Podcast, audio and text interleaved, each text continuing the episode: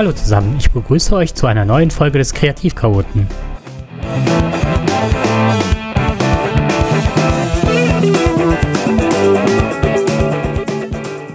Heute möchte ich euch in dieser Sendung einen anderen Podcast vorstellen und einen Tipp, der mir sehr geholfen hat. Ich wünsche euch viel Spaß beim Hören. Aufräumen gehört zu den schwierigsten Aufgaben für Menschen mit ADHS. Wahrscheinlich kennst du das, wenn du das jetzt hier hörst. Es ist nicht ungewöhnlich, dass man beispielsweise nach einem Umzug vor lauter Kisten sitzt, diese auspackt und sich beim Betrachten der einzelnen Gegenstände völlig verliert. So ist es mir schon oft ergangen. Das zieht dann meist ein größeres Chaos nach sich. Alles liegt rum und äh, es sieht anders aus, als man sich das zuvor gedacht hat. Und es wird dann noch schwieriger, für die Dinge einen geeigneten Ort zu finden, die jetzt nun einmal in der Gegend rumfliegen. Um etwas Hilfe zu schaffen, möchte ich zumindest für die Motivation einen kleinen Podcast vorstellen. Wir räumen auf und du kannst uns zuhören. So lautet der Untertitel des Aufräumen-Podcasts. Dieser stammt von Udo Sauer. Hier räumen Menschen gemeinsam auf und dies jeder oder jede an seinem Ort.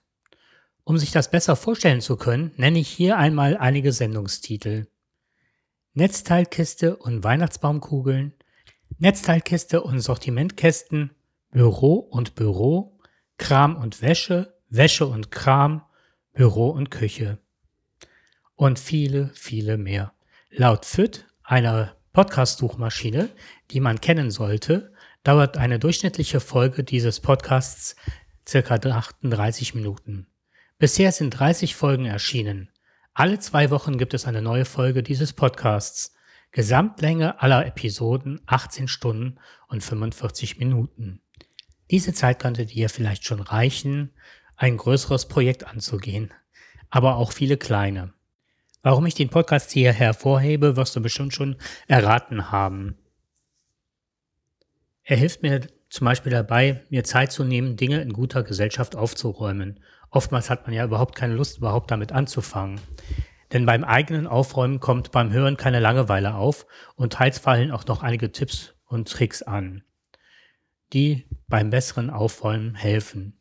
Und auf jeden Fall sind die Plaudereien immer sehr kurzweilig. Und noch eine Randnotiz für Interessierte. Der Udo Sauer ist auch an Ultraschall beteiligt.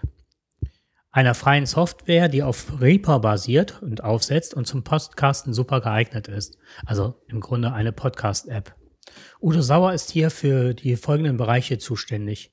Elgato Stream Deck, Ultraschall Dynamics, Mute von Items, Pro Schnitt Features, Ultra Clock, Follow Mode und so weiter, geplante Kapitelmarken. Also alle, die sich mit Podcasten auseinandersetzen, auch selber mal aktiv werden wollen, finden hier wirklich ein hervorragendes Werkzeug von Leuten, die sich fürs Podcasten interessieren und ihre Freizeit darauf verwenden, anderen zu helfen. Und das kostenlos, also aller Ehren wert. Also das zu Udo Sauer.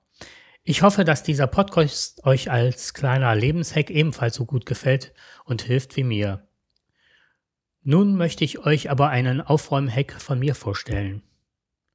Habt ihr genauso viele Kabel herumfliegen, wie ich das habe bzw. hatte, und die sind alle verheddert?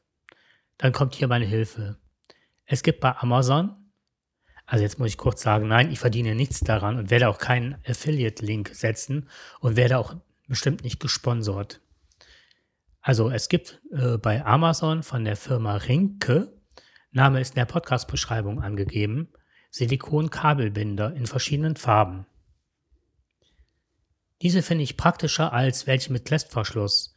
Die Kabelbinder sind farblich sortiert und eignen sich gut, um dann die einzelnen Kabel anhand der Farbe wiederzuerkennen. Ich habe die Farben Grau, Schwarz, Orange und Mint zuerst einmal gewählt bzw. bestellt gehabt.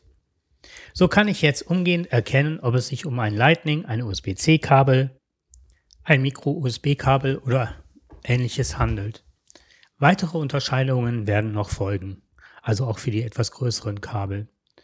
Hier habe ich immer noch welche mit Klettverschluss, aber gerade die großen Kopfhörerkabel und so weiter sind auch etwas leichter zu erkennen als die kleinen fisseligen anderen Kabel.